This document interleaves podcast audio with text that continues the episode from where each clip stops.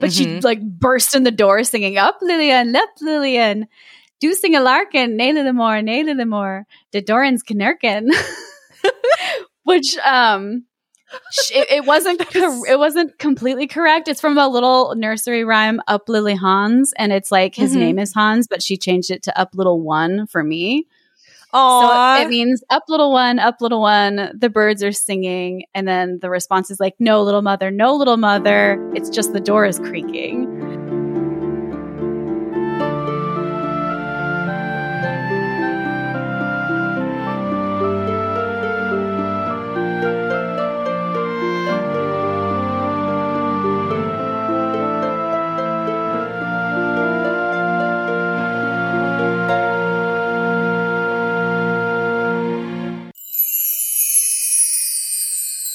Hi, and uh, welcome to Fairy Tale Fix again. Again, welcome. I'm Abbie, I'm Kelsey. and this is the podcast where we read classic fairy tales and then fix them for a modern audience. And we go, what the fuck just Yeah, happened? Cause We do that a lot too. they are nutso. Some of these stories are just What the out of this hell? world. Yeah. Damn hell. What the damn hell? exactly. So good. I'm so excited. Abbie gave me a hint about what story she was reading today. So I'm very stoked. Oh my gosh, me too. And- I can't wait. I also have a really good one. But before we talk about that, I love fairy tales. I'm so excited to be here today. me too. How was your how are you doing? How was your week? Well, when this episode comes out, I imagine my week will have been going swimmingly. I believe I believe it. Oh my gosh. Are you so When I- excited? I am. Although although so this this episode comes out on April 11th, Mhm. which means that I will have just landed in Kuala Lumpur this morning. Ooh. Yeah. So my week will be, well, I guess it won't be off to a great start because it will be like a 14 hour flight followed by an eight hour layover in Tokyo, followed by another seven hour flight. Yeah, God, that sounds like it's gonna suck. So I might actually be really tired and in a super bad mood on this particular day, but I will be in Malaysia, which will be a lot of fun. And I'm sure my mood will improve quickly. Yeah, and maybe you'll also just had some great Japanese food. Weren't you saying you were going to try to find like a quick ramen place or something? Yeah, we were going to try to because we're we're going to be in Tokyo for eight hours. Uh, Fuck yeah. As part of our layo- layover, so we're going to try to dip out because apparently there's a train that goes straight from the airport in but the airport directly to downtown Tokyo. Yeah, so cool. So we'll try to duck out and have some ramen, and then go back to the airport. Send me all the pictures. Oh my gosh, I'm so excited. What is the time difference between Between the United States and Malaysia, Yeah. well, between the East Coast and Malaysia, it's twelve hours Okay, so into the future. you'll be I messaging me like middle of the night, which is great. Yes. Or really early morning probably is my guess. Yes. Because I'm not going to be doing stuff until like mid afternoon. Yeah. Oh, I'm so excited for you. I hope you have the best trip. Me too. I think it's going to be so great. Apparently, uh, it gets so hot there in the afternoons that people don't really do things until the sun starts going down. So actually, you and I might, you might be like well into your day by the time I'm well into my day anyway. I'm going to become a night person. person of the night. A person of the night, a creature of the night. Yeah. Excellent. oh, I'm so excited for you. That's going to be so cool. So fun. Thank you. I want to hear absolutely everything. And on our next episode, or maybe maybe two episodes from now, I, I can't tell. Um, the episode. We record these pretty early, so we have a nice buffer. it's it's still March.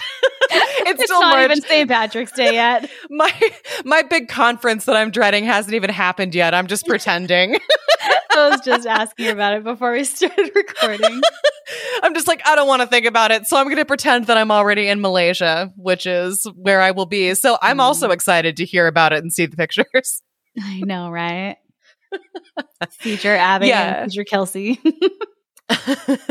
yeah, we'll probably I'll I'll I'll tell I'll tell our listeners all about it probably during like one of the May episodes, which yeah. we will record when I come back. Well, I am so excited How are for you, you? and I just hope you have the best time. And I think I'm I sure this week will go by quickly. Or n- next weekend, anyway. It better. anyway, how are you doing? What's up? I'm good. I um I made Danish thin pancakes this morning, which was really Ooh. nice. Um, but my Did you say we're gonna make crepes? yeah, so I, I sometimes I call them crepes because that's what most people know them as, but technically Mm. they're like panakea.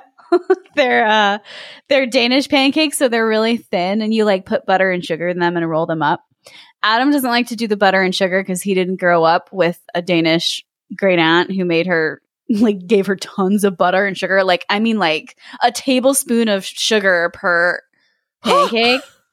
And then roll it up. He usually puts like a scramble in it. So we were also making like eggs and bacon. Oh, nice. Okay. And our fire alarm went off. uh huh. which was really not fun. And it scares the absolute shit out of my cat. yeah. so- oh. So it just starts going off, and Adam immediately like runs to go turn it off because he's tall and can reach.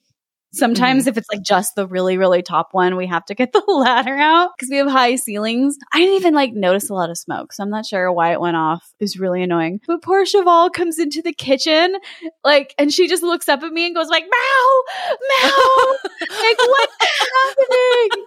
It was really sad. I felt so bad. I like went down and covered her little ears because I'm sure it's like more sensitive than ours and it was loud as fuck. Mhm. Like I was like, I lost five years of hearing probably with that.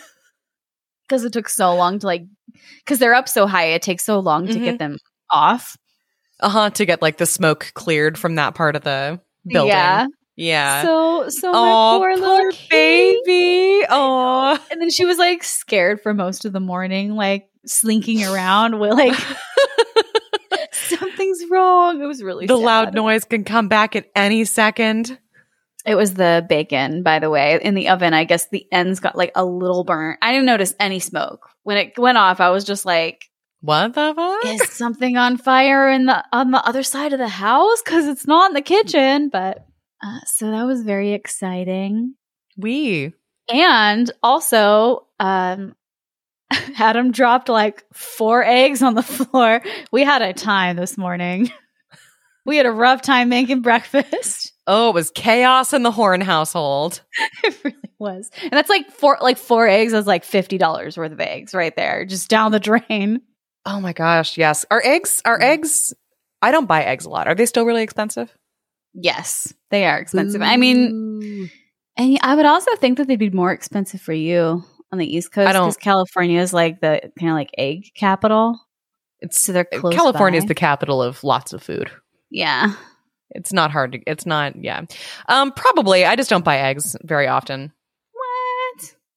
I just don't, I just don't use them. Not an egg person? I'm I'm an egg person, but like Oh, Steven's not. Steven's not an egg person and I don't and I just don't cook them a lot. Like I forget I like I I bought eggs a couple months ago and I they're still in my fridge. They're probably still good. no. Oh my gosh. Months ago, we buy like eggs every week. I love eggs. I could eat them just constantly. They're delicious. I want them on everything. Makes sense. Oh yeah. They are they are delicious. The pancakes I make take three eggs. They're delicious. And good for you. They're So many vitamins. Well, Aren't they? The Aren't they eggs good are good for you, not the pancakes. Not the pancakes. No, the pancakes have Lots much of melted butter. Lots of sugar. they are delicious. I hadn't made them in forever. That was like something I ate growing up that my aunt, my great aunt Frony made for me constantly, and it was the most delicious thing ever. So it's not very healthy though, so I don't make them super often. But I was in the mood this morning. Also, they're called Swedish pancakes, uh, which is what inspired my story today. By the way, Oh my god, I'm so excited. I'm gonna I'm whip out my Swedish fairy tales today. Heck yeah, I didn't even realize you had a Swedish fairy tale book. Yeah, I haven't read very many. Most of them are kind of long. This is the book that I read The Old Troll from Big Mountain from. That's right. Oh my With- god, that was such a great story. Yeah, with the world's cutest kid, Ollie. Mhm. And all the stories in here are really good, but some of them are just really long, and I don't pick it up that often. So I totally got a good one for you today. Well, it's we actually just very wanna- relevant to a conversation we had recently. Ooh, okay. Oh my goodness. This is too intriguing. okay, so obviously we have to jump into the story. I know we usually talk we chit chat a little longer most of the time, but But are you ready? I'm ready. Okay, so I can't wait to get into the story because I'm dying. I'm like that is such an intriguing thing to say that it's very relevant to conversations we've been having. Can't wait to find out what that's about. That is going to be one of my predictions is trying to guess. Mhm. Good. Um, but first, we. This is so exciting. Uh, we have another new patron to thank right on the heels of thanking a couple new patrons from last week. Thank you very much, Tamra. Ah, I have to bring my air horn back from work. Uh, no, I think we're, we, you just need like an air horn for your office at home and at work. And at work, I need to get a second air horn. A keychain air horn. But thank you, Tamra, so much for joining our Patreon community. We appreciate you. Thank you for helping you us so pay for editing software. yes, we really appreciate it. It's so helpful. Bless you. Yeah, thank you, Tamra. You are the best. Uh, and uh, you picked a good month to join because we have uh, April is going to be a bonus episode month. So after we record this episode, we should record that one. Oh my gosh, I love it. I'm so excited. I love doing the bonus episodes. I know they get they get unhinged. I'm so excited. I always feel like I started today thinking I wanted to do a mermaid story, and I ended up Mhm. getting really excited about the Swedish story. So maybe my bonus episode will be a mermaid story. I was thinking about doing a mermaid story for the bonus episode too. I feel like we always end up doing something similar, which is fun. we do. we don't even plan it most of the time, I swear. Well, I think we should get into our story. We're going to go just a hop, skip, and a jump over from Denmark into Sweden. And I'm going to tell you the troll ride. the troll ride. Oh uh, this is God. by this is from the book Swedish Fairy Tales, and this story is from Anna Wahlenberg. and it's called the troll ride. The troll ride, And it's relevant to a conversation we have recently had. very relevant. Not last episode, but the episode before, the one that comes. Thank you. Because I was going to have a um I was going to have a prediction related to event planning. that can be very frustrating. Seriously, maybe it is. You did talk about it in that episode, I think. Maybe No, the maybe not. the the episode right before this one, I did not. okay, you're right. You're right. Um, but the episode before that, okay, I have it. You have your predictions. I have my predictions. Um, the I am uh. I'm thinking that the conversation you mean is probably the one we were talking about, you know, do nice things for panhandlers because uh you might get cursed nice one. if you do not. Uh so my guess is my first prediction is the protagonist meets a beggar. okay. Uh, my second prediction is the protagonist gets cursed. Uh oh. And my third prediction is that it's a troll ride to hell. Oh my god, that's such a good one. And you will soon find out in the troll ride. God, I'm so excited.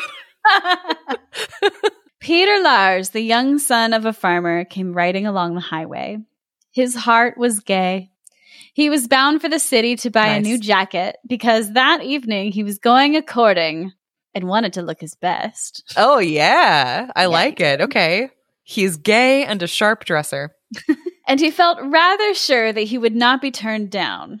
However, proud and rich Lisa was, and even though Peter Lars was the poorest of all her admirers, she had looked at him kindly. Okay, all right. So, Lisa sounds like a nice girl. I like this. I mean, eh.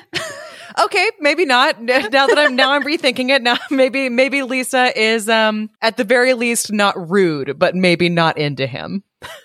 we'll see. We'll see. Okay. His spokesman had extracted a promise that he. I also don't know what his spokesman means, by His the way. spokesman. I guess, like, maybe he's poor, so I don't think he has like a secret, like a like a secretary or whatever. Yeah, like he wouldn't have like a manservant or a valet. Yeah, so I'm not sure what that means. Maybe it's like Maybe just it's his like- buddy. Yeah, I was thinking like maybe like it's tr- maybe it's customary for your friend to go talk to the girl you like on your behalf. oh, your your wingman. Yeah. okay. So his wingman had extracted a promise that he and his father might come to her at six that afternoon to state their intentions. Peter Lars rode across the fields through a long, deep forest. Then he emerged from the Mhm. forest onto a green meadow. Suddenly, he saw something that seemed to be moving in a ditch. He drew nearer and realized it was a strange looking woman crawling along. Ooh. She lifted her- Crawling. Crawling. Crawling. Crawling. No. No. Oh my No, god. Thank you. no, thank you. That's what Peter thinks. she lifted her head and stared at him. He had never before seen anything as ugly and evil looking as her face. Her small peppercorn eyes were almost hidden in matted hair. Her nose looked like a carrot, and her lips were brown as bread crust. Will you do me a good turn? she asked. I shall reward you for your trouble. you do it. Do it. Do it, Sonny. What is it? Peter Lars asked. The woman said that she had hurt her leg wandering in the forest and had limped this far because in the next wood, near a path that climbed a hill, there grew seven pine trees.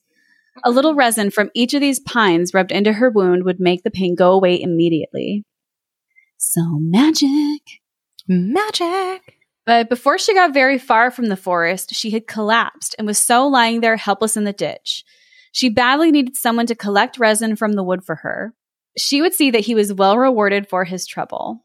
Already, five people had accepted gold for saying that they would help, but they had probably enjoyed themselves with the money and taken another road home because she had not seen them again, although Oh, she had been lying in the ditch since early morning. Oh no. Aw. I know, is that sad?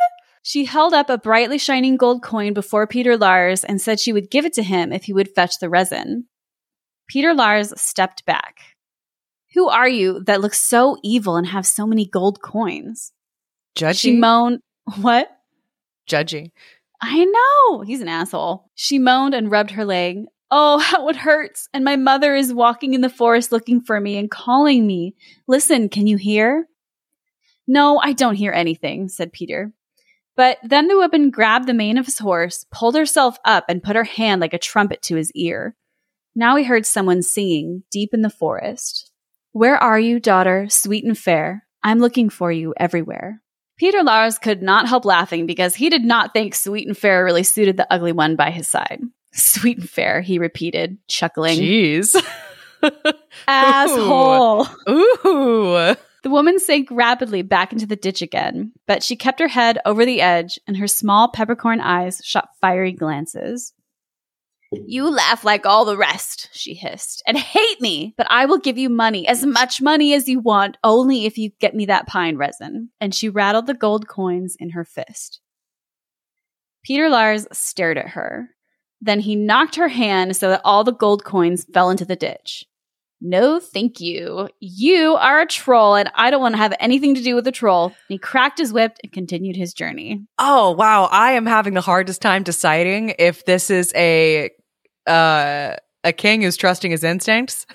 I know, right? You know, always trust your gut if you feel like you're in danger. Like, I feel like this is I feel like this might be an addendum to our conversation about assisting people who ask you for small favors. Yeah, we Like- did talk about that a little bit. Like, if it's small, always we stay did. safe.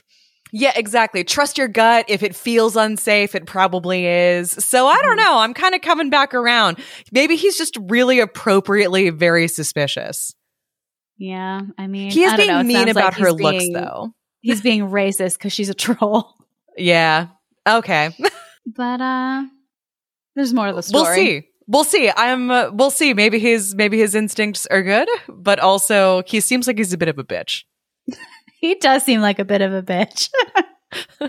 well, he rode into the city, bought himself a gay jacket, and turned homeward again. when he came to the hill, hmm oh yeah, He bought himself a gay jacket.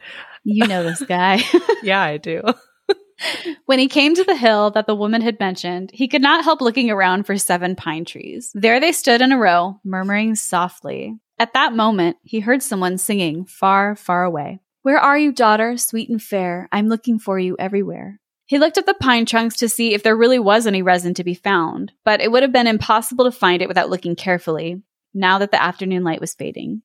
No, I must hurry, he thought, or I'll reach Lisa late, and that might cost me dearly, proud in particular as she is. And so he rode on. He had mm, gone. Is she all- proud in particular, or does she just have good boundaries, Peter? Good boundaries. You'll see. Oh God, I'm so excited. He had gone only a little farther when his horse stopped by itself and pricked up its ears listening. Once again, he heard the song. Where are you, daughter, sweet and fair? I'm looking for you everywhere. If only I had time to gather some of that resin, he thought, and turned around. But after a minute, he changed his mind. It's madness, he said to himself. What do I care about an old, ugly troll woman? And so he turned homeward again. Boo. It didn't take long before the horse stopped again once more and he heard the song. Where are you, daughter, sweet and fair? I'm looking for you everywhere. I can't bear it, thought Peter Lars. If I don't get the resin, I'm afraid I will never stop hearing that song. AKA. It's the sound of your conscience, Peter. yes. AKA your guilty fucking conscience Yeah. leaving that poor woman in a ditch. yeah. And just because you think she's ugly. coins out of her hand. Yeah. So he gallops back into the pine trees and he examined the trunks and the branches and did at last succeed in gathering resin from each of the seven trees. By now it was almost dark and he began to gallop along the road. He came to the ditch and saw the troll woman sitting there. Here you are, you ugly old hag, he shouted, throwing the resin into her lap. He's still such an asshole. Such a dick. And I hope I never see you again, for you probably have cost me my sweetheart's hand. He spurred his horse on without waiting to hear whether she would thank him or not. He was angry and anxious, sure that he would be too late. And then what would Lisa's father say? Peter knew that her father wasn't too happy to have a pauper for a son in law, and Lisa herself, her pride might be hurt. Suddenly, he heard the tramp of horses' if he's hooves poor, nearby. he could at least be on time. Yeah. if he's poor, he should be punctual. Suddenly, he heard the tramp of horses' hooves nearby, and from a round bend in the road, a rider approached him. It was his brother. He looked a sight, and his horse was all in a lather. You'll be late, you'll be late, your brother called. And as the two of them galloped on together, he told Peter that he and their old father and the spokesman had been, and his wingman, had been waiting by Lisa's farm gate for Peter to come. When suddenly the rich miller, Jonas, who owned half the village, had pulled up in his carriage. He too was going in to ask for the beautiful Lisa's hand. When Miller Jonas heard that Peter Lars was expected at six o'clock, he was not at all dismayed. If Peter was turned down, he said, then he was ready to take his place. I like that he's honoring the dibs, though. yeah, I know. He's like, well, you did call it first. But if you're not here right at six o'clock, she's mine. That's the She's rules. mine. oh, I love it. Arrival. And so there he sat now, waiting. By the time Peter and his brother met on the road, it was a quarter to six, and they had several miles to go. Goodbye, Peter called, urging his horse to the utmost and streaking along the forest path at breakneck speed. It was so dark that he could hardly see the road before him. Branches tore at his handsome new jacket and scratched his forehead until it bled, but he paid no attention because Gotta get Lisa to that is Lisa. super fucking hot. Yeah. Oh my gosh. All Peter could think of was that the beautiful Lisa might give her hand to the rich miller Jonas as to punish him for being late. That was what you got for having anything to do with trolls. Oh, uh, there's a lot to unpack in that sentence. so much. like, A of all, thinking that Lisa does not sound like she is thinking very much about you. when, it, Yeah, right? when it comes to like who she's going to marry. And it's Yeah, and also- she certainly wouldn't marry anyone just to spite a particular person. I don't know. It kind of when later on in the story, it kind of sounds like she Oh, will. no, Lisa's a okay. pill. She sounds pretty high maintenance. okay. But I'll also, reserve judgment. I don't know. Anyway, It sounds like everyone in this town kind of sucks. yes, it does, right? Everyone, including all the people that passed by the poor the poor troll in the first place, and like took her money and didn't didn't do the thing that she asked. like nobody here is impressing me. No. Soon his horse began to pant and stumble and trip, and Peter was afraid it might collapse under him. The horse went slower and slower, no matter how he urged it forward. Then he felt the reins stiffen and go taut in his hands. The horse lifted its head, and its hooves began to fly over the ground. Something seemed to have brought it back to life, and it went so fast that Peter's cape was billowing behind. Ooh.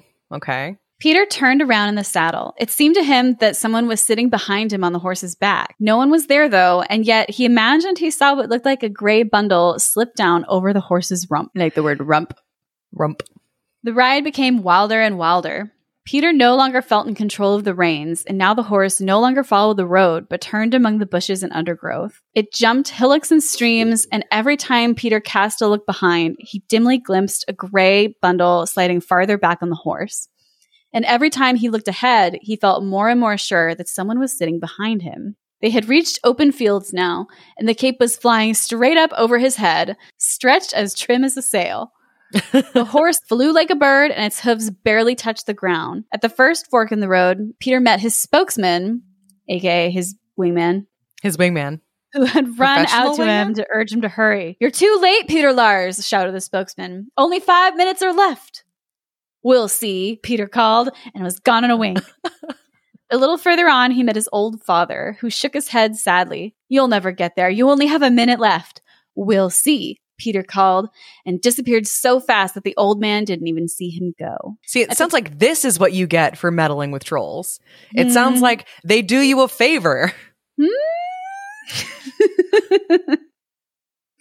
Do a good turn, get a good turn. Yeah.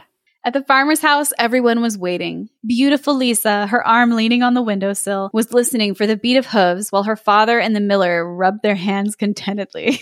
I like that they're just like, yep, six o'clock. Six o'clock. Coming, only a minute left. We all respect the rules of dibs around here.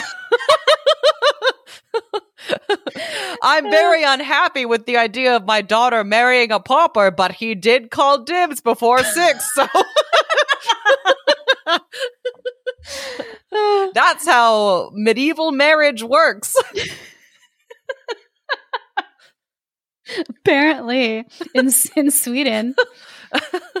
now, said her father, looking at the clock on the wall, there's only half a minute to go. And if he were going to come on time, we would have heard his horse on the bridge by now. Lisa, you may as well give the miller your hand right away, for you would never be satisfied with a suitor who kept you waiting. I will wait until six o'clock, Lisa said. And she stood there with a beating longer. heart. So it sounds like she really does like him, though. Yeah, it's maybe maybe she could only get her father to agree. To, I don't know. I don't know. Well, she was so proud that she would rather have made herself unhappy for the rest of her life than be kept waiting a single second by a suitor. It would be desperately hard to lose Peter Lars. So she loves him, but she Uh huh. can't be kept waiting a single second. Not a single second. She'd rather marry someone she r- just hates than be kept waiting. Fuck you, Lisa. Sorry, just No, absolutely. Um, Lisa, Lisa wouldn't like most people. I'm guessing Peter and Lisa deserve each other. they sound like they really do. is what like I'm they're those people that place such a high priority on being on time. They're the if you're not early, you're late assholes. Yeah. I say Sorry. this with complete bias as someone who's late a lot. Yeah, but same. we can never be friends. I'm sorry. if if any of our listeners are people that are like, no, you have to be there right on time, or it's like just done. hmm Or I'm super mad now. Then Time isn't real, man. Calm down. time is made up. Time Just is made up. Time was made up by capitalism. you know, Thank you. fuck you time. get it. Yeah. so Lisa's waiting for six o'clock, and then the clock began to chime. Too late, cried the miller. But the strong beat of hooves was heard on the bridge just mm. then, and Lisa's eyes shone with joy. Listen, he's coming! she exclaimed. you Too really late, don't though, like said her. her father. That's how I imagine she talks. But just as the clock was ready to chime for the sixth time, the door was flung open, and there stood Peter Lars, dripping wet, his hair tousled, and his new jacket dusty and torn. Now he's a sword husband. Somehow he looked jaunty and dashing all at the same time. oh, Lisa ran yeah. to him and put her hand in his so firmly and confidently that he knew she was giving it to him for life, which is written really sweetly. That's really sweet. But all I can think about now is like, you have to respect my dibs. yep. And they do. And they do. Miller and Farmer could only gape. They could not understand how Peter Lars had managed to arrive on time, and no one else understood either. Everybody's like, What? Last until 601. yes, te- technically you have, technically six o'clock lasts for a whole minute. But this was not the last time people would marvel at Peter Lars. From then on, regardless of how late he set on any journey, he would always arrive on time, and no one ever saw him get anxious to get started. Whether he rode on horseback or in a carriage, he was calm and assured. And he could well off afford to be, for he always felt he had someone with him, someone who held the bridle and reins in such a way that all his adventures always finished well.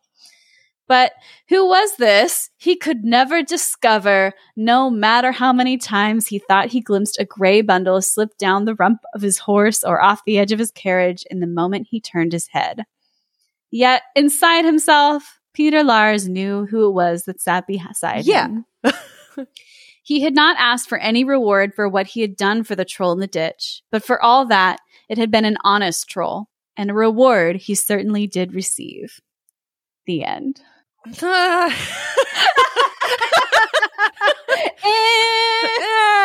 Okay, I so thought it he's was still, a fun story. It's a super Yeah. fun story. I I love the story, like but he's but he's still a he's still kind of a fucking bigot at the end of he didn't right. he won't even acknowledge that it's that it's the troll who's helping him. Oh, and I Uh-huh. guess she was actually one of those rare honest trolls after all.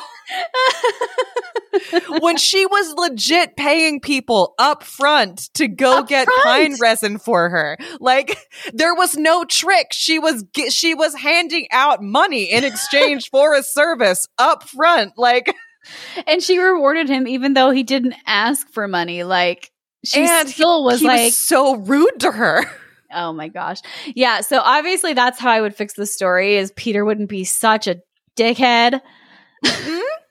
Yeah, I want Peter to be the kind of person who I think deserves his reward. Yeah, that uh, that protagonist was not likable, even a little. Not even to the like to the very end.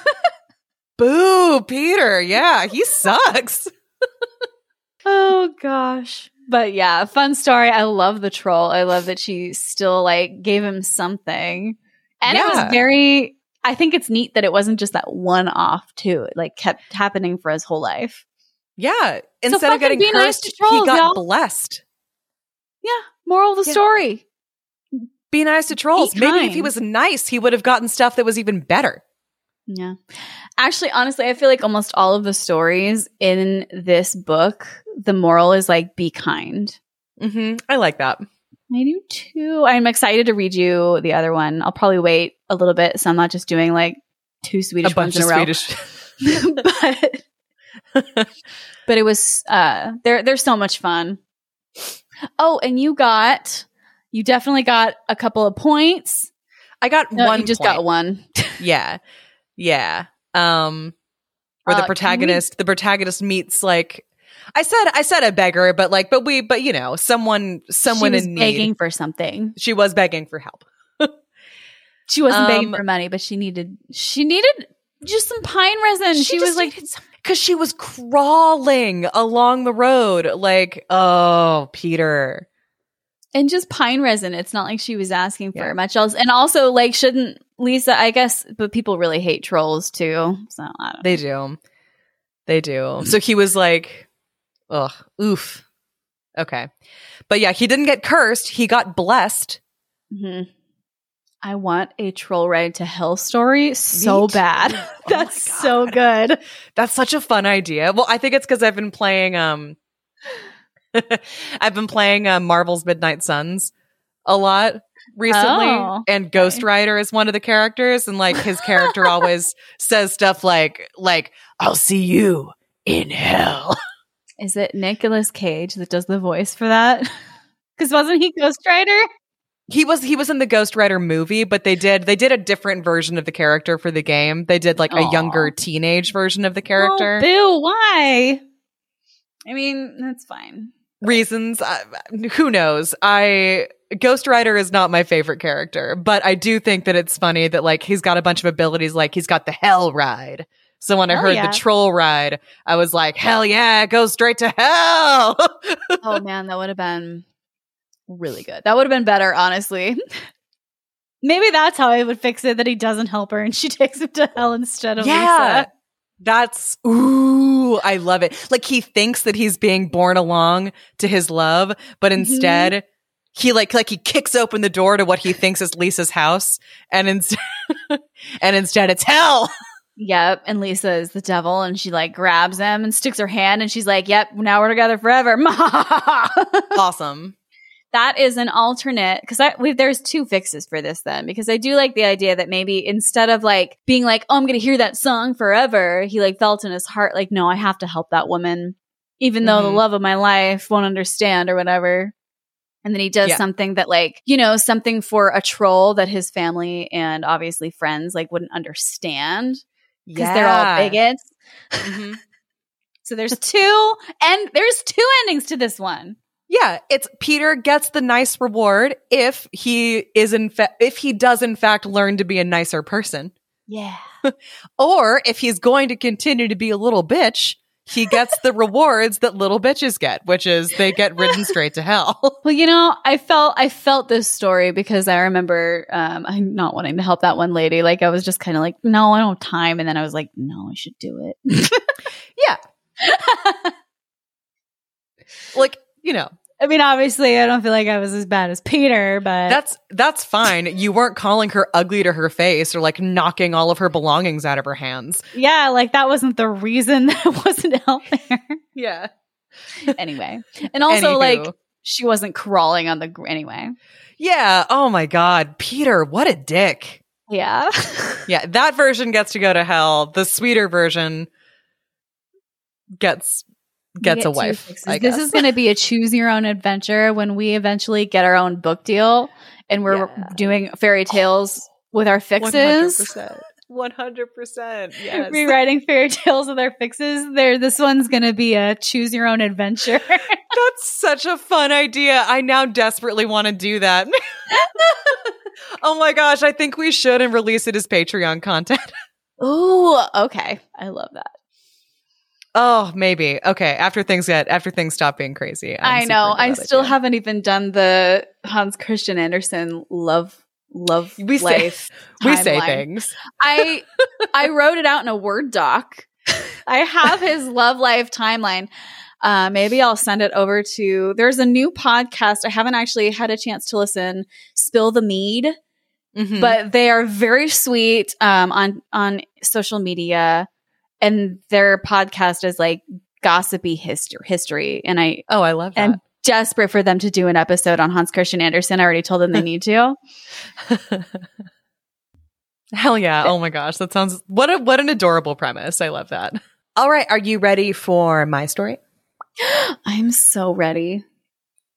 So I'm- fucking ready. I'm very excited to tell it to you. Um it's so uh as a little preface, this is a Malaysian folktale Because you're gonna Uh, be in Malaysia. because I'm going to be in Malaysia when this episode drops. And I actually found it because I am trying I am tr- I am also attempting to learn uh, a language. I'm tr- well, I'm not trying to learn the whole language, but I am trying to pick up a little Malay before we actually go. Like Malaysia, M- Malay and English are Mhm. two of the most commonly spoken languages in Malaysia. So I'm not, I'm not that worried about being able to communicate with people, but I want to at least learn like hello, goodbye, please, thank you, and excuse me, where's the bathroom? Yeah. you know, before before we go. So I mean, hashtag not sponsored, but Duolingo is really fun. Duolingo does not have Malay as one of Oh, their shit. languages. So I actually Mhm. grabbed, I actually was looking at a um, language learning app called Ling, which has, it, it's just, it just has more Asian languages on it in general. yeah, yeah. Um, so I got, and then, and on Ling's website, hmm uh, they actually had this, they had this fairy tale um, on so their website along with like a little pronunciation guide for some of like the Malaysian place words. Oh my gosh. Yeah. Shout out Ling. That's awesome. Yeah, it was really cool. So so I've got that going and then I went down another little rabbit hole um to try to find exactly like where I could get the full story because Ling has a very short version of the story on it that's not that like gives you the cliff notes of it but not the actual story itself. So the actual story itself is written down in a book called The Malay Annals which was published of course by, you know, an, an English Mm-hmm. an English I want to say English fuckbag. Well, just just because the preface to this book is super racist. oh yeah. um, the preface to this book is super, super like patronizing, um, Mm, written and yeah. and translated from Malay, you know, by an English explorer. Um, not going to bother to say his name. Who cares? Boo! It's, but uh, but and the book was published in like 1812. Yeah. So this was while Malaysia was still an English colony Mm-hmm. which is why one of the predominant languages spoken there is English. But before that, uh, it was it was it was a part of the Malacca Sultanate, Mm-hmm. which that was uh, that was a country that kind of took that had a lot of control of the Malaysian peninsula because Malaysia is spread over is spread over a peninsula uh, that it shares with Thailand, and then also was part of the island of Borneo, which it shares with Indonesia. I've been I've just I've been learning about Malaysia before I go there, and then when I come back, I will have even more hot Malaysia facts. So cool. Love it. That's such a Anyway. great way to find a fairy tale I- or folktale. I love it. I thought it was cool too. So I'm so I'm going to be reading the Legend of Puteri Gunung Ledang, which is the fairy princess of Ledang Mountain. Okay. Yeah. Oh my gosh. So I'm very excited. Here's the story. Oh, you got you sorry, you got three predictions. I have to make some predictions. All right. The fairy princess of, sorry, will you say the last lemon again? The fairy princess of Ladang Mountain. Ladang mountain. Okay. I love that it's the fairy princess because that is such a great term that we don't see very often. Like we see princesses and we see fairies, but very not very often do we see fairy princesses. So my prediction is that the protagonist is trying to save the fairy princess. okay. My second prediction is that the fairy princess is a badass. Ooh, okay. I like that. She's just a kick ass fairy princess. I don't know. And then my third prediction is that there is some sort of mythical creature besides fairies. Like a like a sidekick kind of mythical creature. Or maybe a mythical creature captured her. Does that make sense? Yeah, that makes sense. Okay. I like that. Okay. Is that cool? Super cool. All right, let's Those are all great predictions. Thank you. I'm excited see. to get into it. Okay. So this is the legend of Puteri Gunung Ledang, or the Princess of Ledang Mountain. There's a bit I'm I'm switching back and forth in two versions. There's the there's the version that's actually in the Malay Annals, and then there's another version that I found online, which again is like a shortened Cliff Notes version version of the story, but they include a preface where you get a bit more of what we always want, which is the fairy Oh. princess's backstory, Hell yes, love it. which you don't get in the Malay Annals. Well, give me that backstory. Hell yeah. Okay, so most people in Malaysia know the legend of Puteri Gunung Ledang. However, not many realize the legend happened in the district of Muar, which is north of Malacca. Malacca is a city that's on the peninsular portion of Uh-huh. Malaysia, and it's about halfway between Kuala Lumpur and Singapore. Okay. So she lives in that region or the, the mountain. Geography is not my forte, so I'm I'm just I- I'm just I'm just saying stuff just in case there are people who are Oh yeah. I need a map. I am I looking know at when one. you told me where were you going, I like looked it up. I had to look it up on a map. I was like, I have no idea where this is. Where is that? I had to look it up too. I didn't know it was that close to Thailand because Right? I'm American and geography, especially like the geography of East Asia, is not something anyone bothered to teach us. Yeah. Or any Um, geography. I only knew any geography from like one anthropology class, and it was Dr. Eaton, and he Yep. did like a tiny bit of geography, and that's it. That's the only. He's like, how do you not know where like stuff in the world is? And it's like that's a really good point. I mean, also he this is a total tangent, but don't blame us, man. We went to an American public school. All right. Yeah. Okay. Well, I mean, like, I don't think he was blaming us. I think he like Uh-huh. was criticizing the American public school system. Which Okay. Is You're fair, probably- in my opinion. That's 100% fair. Anyway, And I keep saying East Asia, Malaysia, Malaysia is Southeast Asia. Just, just to. I was, I'm looking, I am looking at a map and I'm like, oh dang, that is super far south. That is very far. That is the equator. Um, anyway, all we, all we've done of the story of the actual story so far is that the fairy princess, uh, lives in, lives north of Malacca. According to the Malay belief in the old days, there was a beautiful fairy princess who lived on top of Ledang Hill and was called Puteri Gunung Ledang. The princess had seven sisters who originated from Java, which is, uh, you know, 1500s talk for Indonesia. That was what Mhm. Indonesia was called at the time.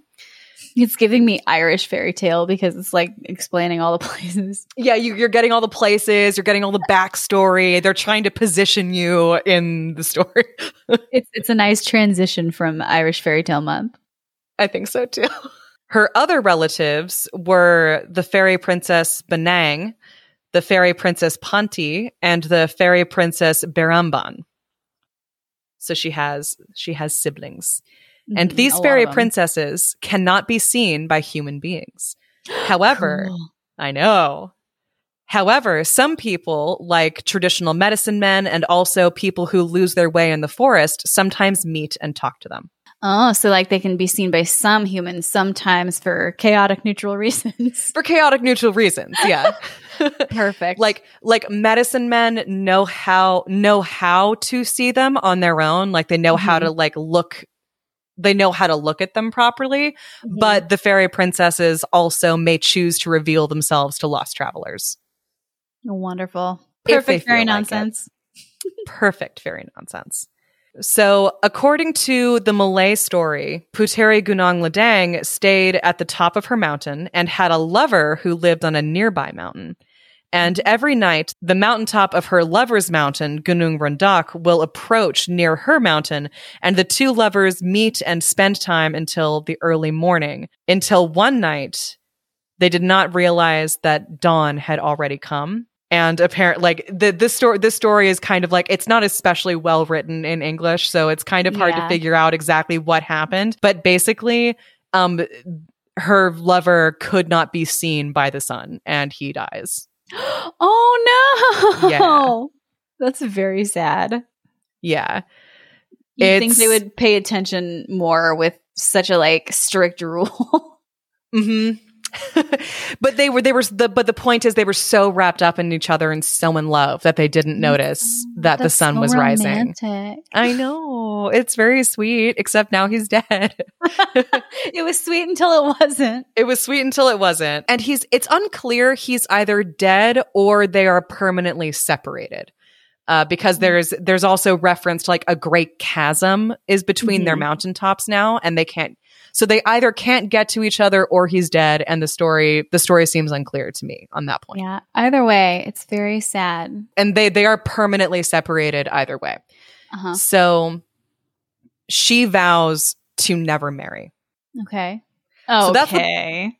Okay. so that's Sure, the sure. preface. That's the preface that was not included in the the book from 1818. Yeah, okay. And then the protagonist in my prediction is coming to save her from herself. You've got to get over him. get over him and get under me. Woo! so now now on to the actual meat of the story um, as related in the Malay in the Malay annals. It is related that the wife of Sultan Mahmud and mother of Raja Ahmed returned into God's mercy, and the king was extremely afflicted. So he was very sad that his wife died. Mm-hmm. All of his chiefs likewise looked gloomy at seeing the grief of their prince, and all their attempts to console him proved ineffectual and could not remove the impression from his heart. One day, all of the nobles assembled, and the king asked them what they advised, since the land of Malacca was now devoid of a queen. And this is in other versions of the story. Uh, he actually already has two other wives, but his Mhm. his favorite wife was the one that died. And his advisors try to tell him, "You've got two other wives. Like, wh- why do you need a third one?" And he said, "They suck. Boo." but they lo- but he loved that one. He She loved that best. one wife. But that's that's a different version of the story that I read. um, in this version, it's his beloved wife, the queen, has died, and We're all just looking for love, right? We're all just looking for love. His chief said, The daughter of what Raja would you choose? Mention the name of any princess, and we will go and ask her. The king replied, I don't want to marry a Raja's daughter, for any other Raja may marry a Raja's daughter. I want to marry one to whom no other prince can aspire. Oh, barf. He's like, Barf. now I want the unattainable Yeah. fairy princess. I want I want a literal fairy princess. I don't my- I mm. don't want a normal human woman. Well, he's not impressing me so far, but Inform us then, said the nobles, whither your wishes tend, and we will do our utmost to carry them into effect. And the king says, I want to ask Princess Gunung Ladang. Then they asked him whom he wished to send as his messengers.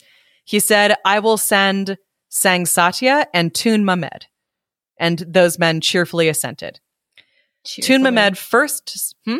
I bet they're like, they all didn't want, they were like, who are you going to ask? Who's going to go ask her? And they're like, who has to please climb not me, mountain?" please not me. Well, he She's picks the going to say no.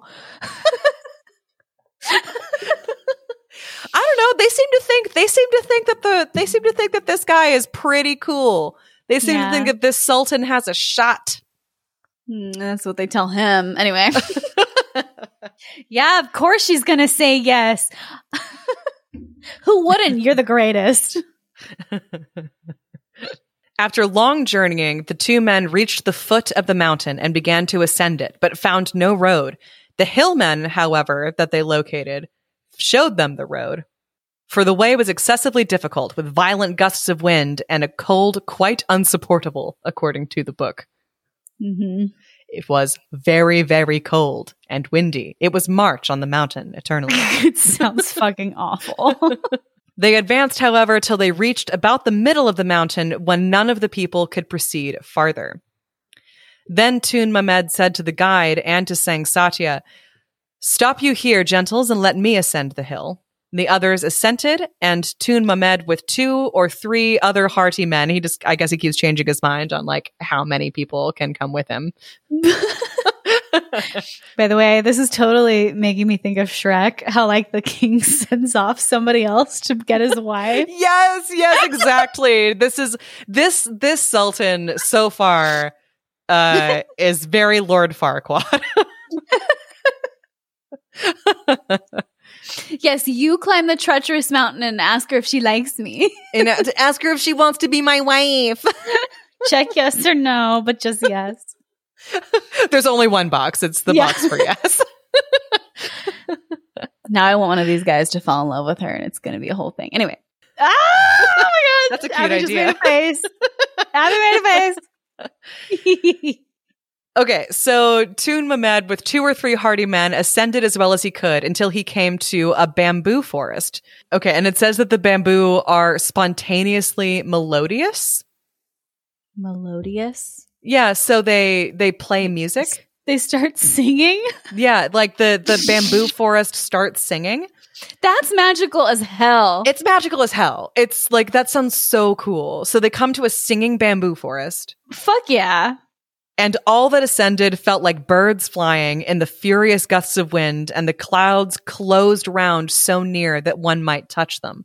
And the sound of the musical bamboo was extremely melodious, and the very birds lingered to hear their music, and the forest deer were all also enchanted by their melody. Ooh. I know. That's so like this really sounds like a fairy tale. It does. It's super magical. I love it. And Tun Mamed was so delighted with their sound that he could not prevail on himself to advance on his journey for some time. He's just hanging out listening to the music. He is hanging out, listening to the music, enjoying the birds and the deer and the clouds. He's like, this is the best vacation ever. he's like, I'm actually, in retrospect, I'm really glad I came on this trip. How most people feel when they go on hikes. Uh-huh. it's worth Just- it once you get to the pretty pot, the pretty spot really high Yeah. up where you get to sit down. oh, this is very relatable. Oh, okay. Again, however, he proceeded slowly till at last he reached a garden of wonderful beauty, such had never been seen. It was full of all kinds of flowers and fruits, which are to be found in the whole world, arranged in plots of different kinds. Hell As soon as the birds of the garden observed the approach of Tun Mamed, they uttered all kinds of cries, some like a man whistling, others like a person playing a pipe, like a person playing on the surdam, others like a person reciting verses, others like persons. I love reading out loud after reading silently to myself and like my eyes skipping over certain words. And now that I have to say them out loud, I'm. it's like, the birds were making pretty sounds. I mean, it's Uh, yeah, fine. I get it. there are birds and instruments and people talking in all sorts of languages and everybody sounds happy and it's just it's just really nice Yeah. It's just a So good old good. time. He basically walked into paradise. yeah essentially it's it's heaven this is this is so goofy i'm so excited the large lemons made a loud noise the grapes giggled and the pomegranates smiled and laughed aloud while the rose repeated poetry in the following style oh no. Why am I imagining the lemons just screaming?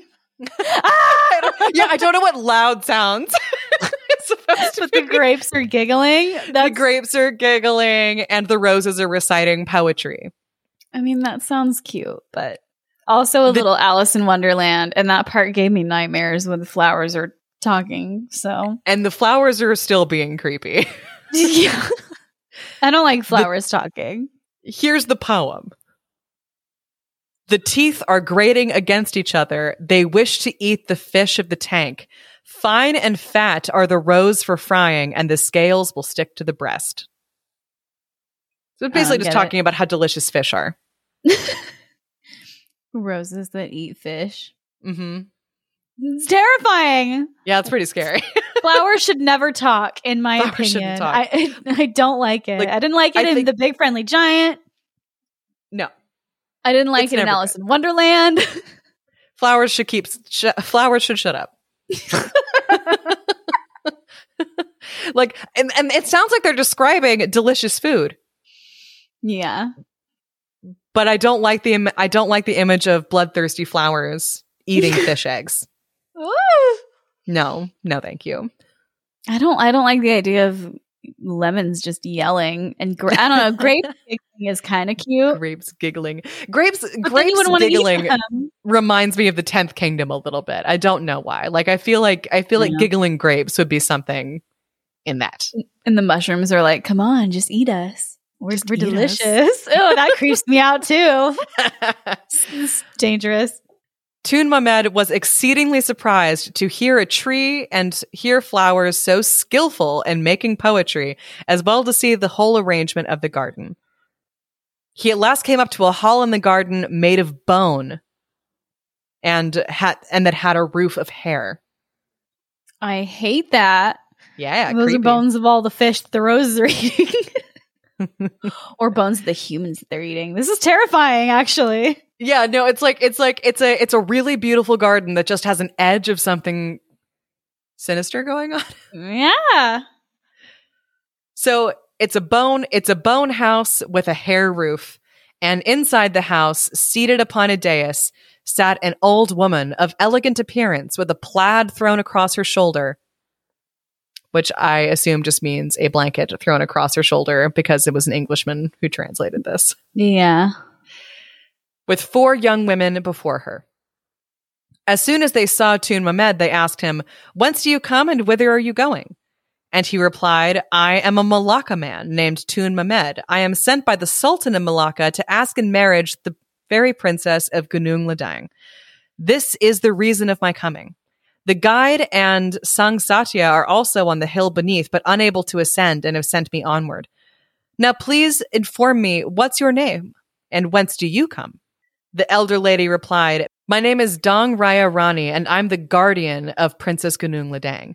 Whatever you want to say here, I will go represent it to the princess. Wing woman.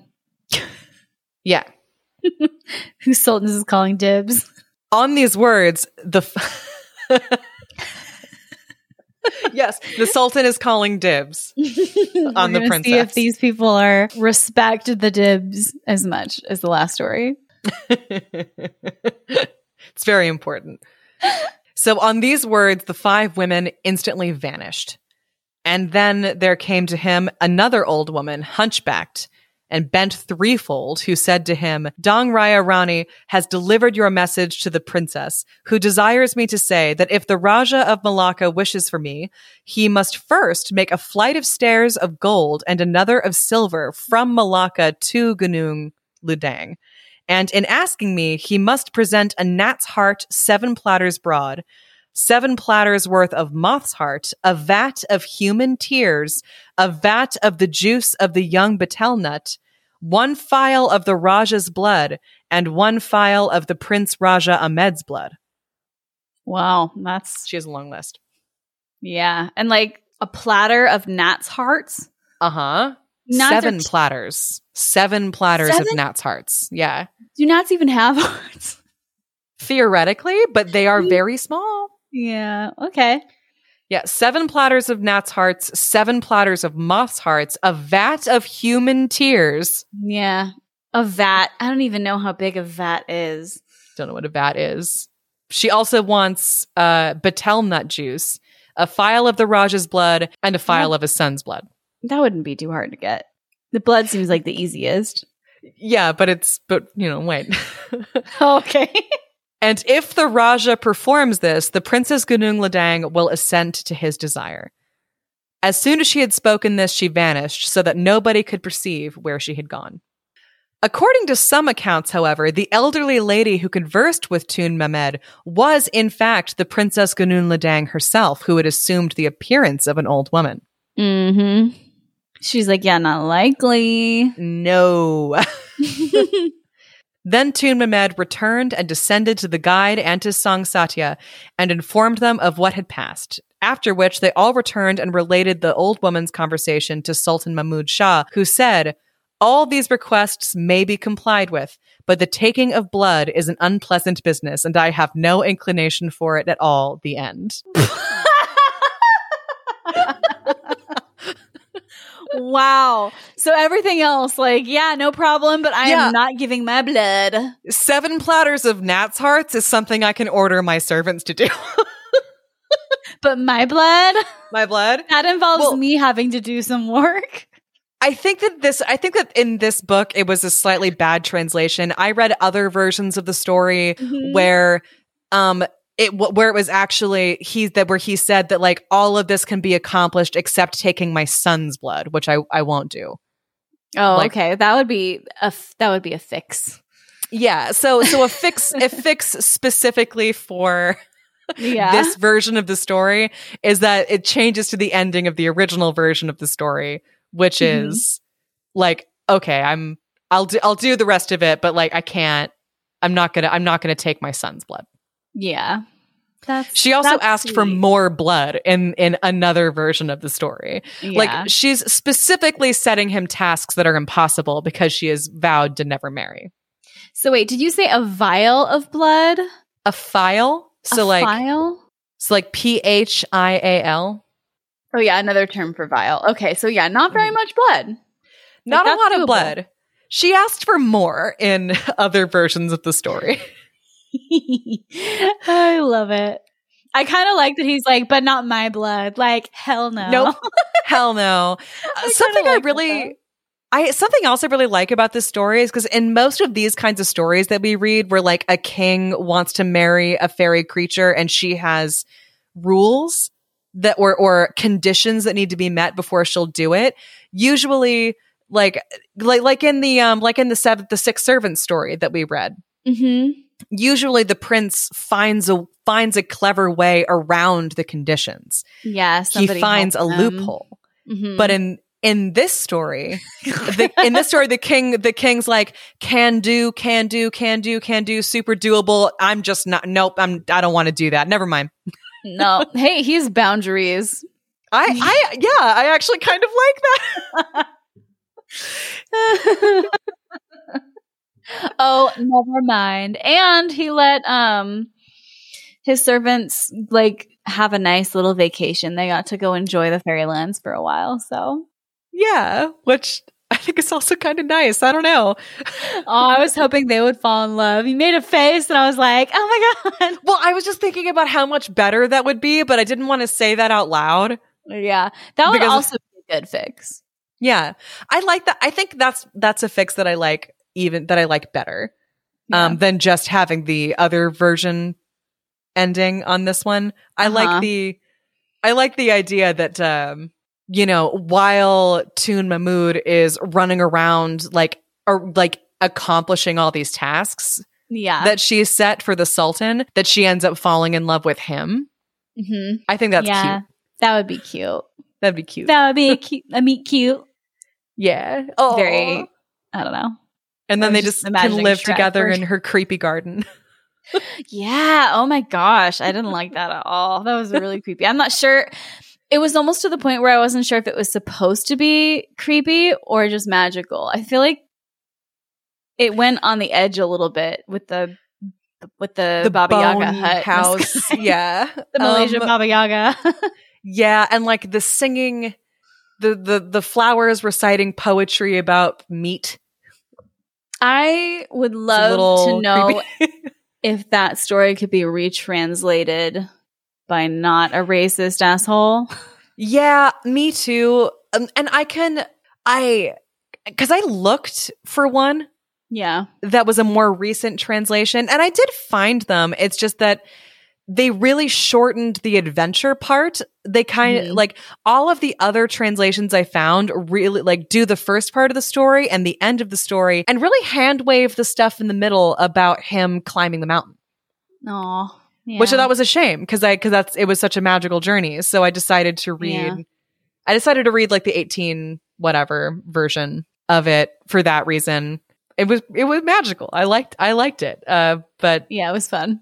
Maybe if I learn to read Malay, I can pick up a book of Malaysian folk tales. Um, Oh, that would be so cool. and I can do the translation, but I mean, that's the dream, really. the dream. I'm probably never going to learn how to read Malaysian beyond uh yeah, the few sort of like, like, street signs. I understand. but uh, a girl a girl can have goals. I know that would be so cool to be able to like read the original folk tales. Obviously, not the original because they've all been written down like over. Right, like it's all years, oral oral tradition as Mhm. well. Cuz like the the uh, the website that I found did mention that like this like this is this is a story that like obviously Malaysian people have been telling each other for a long long long long time. It's just that it hadn't actually been written down Mm-hmm. before. So, Well, that's amazing. Thank you for telling me that great story. That was You're really welcome. fun. I enjoyed that one too. And I actually love the ending that she's just like, no. that she's like, "Sure, I'll marry you. Do all Yeah. these impossible things." And he said, um, can do'sville, baby doll, except for the bit where you want my blood. Uh, amazing. Good times. Well, I think that is going to do it for us today. So thank you so much for listening to Fairy Tale Fix. If you enjoyed the show, please subscribe and leave us a review on Apple, or you can give us a star review on Spotify. We are almost to 50. We're at 49, baby. Woo! oh my God. Tip us over. Tip us over. Tip us over, and also we're still we're on a little stretch for 33 reviews on Apple. So if anybody wants to go, just give us some review. You could just do a bunch of emojis. You don't have to think about it that hard. hmm We actually would have love- one with a bunch of emojis. So thank you. Oh, really? That's great. Just copy that. Yeah, perfect. Oh, if you love the show even more and want to support us, like our new patron Tamara, who we love, uh, you can get extra episodes, you can get merch, you can get books, and other cool bonus content at our Patreon by signing up at fairytalefix.cash. And it's only about what you'd pay for a latte a month. You can also find us on Twitter and Instagram and Facebook and TikTok, all at Fairy Tale Fix Pod. Please email us your favorite fairy tales, folklore, nursery rhymes, and other such things at info at fairytalefixpod.com. And the troll ride had two different endings. One where Peter, one where Peter helps her, but it is from the goodness of his heart and not because he was worried he was going to hear that song forever and ever. And he's actually just a really nice guy. And, you know, even though people don't like trolls, he decides to help because he's a good person, not, not for his own personal gain. Or if you choose where he decides not to help her, that the troll woman crawls upon his horse and rides him directly into hell, where Lisa is actually the devil and he must spend eternity with her in hell. Fuck yeah. Either one of those would rule so hard. right? So good. And the fairy princess of Gunung Ledang fell in love with Tun Mamed while he was running around trying to get those seven platters of gnat hearts. And she decided to marry him. Not instead of the Sultan because the Sultan said nah anyway, but but because she really appreciated Tun Mamed's persistence. And they all lived happily, Happily ever ever after. after. The, The end. end.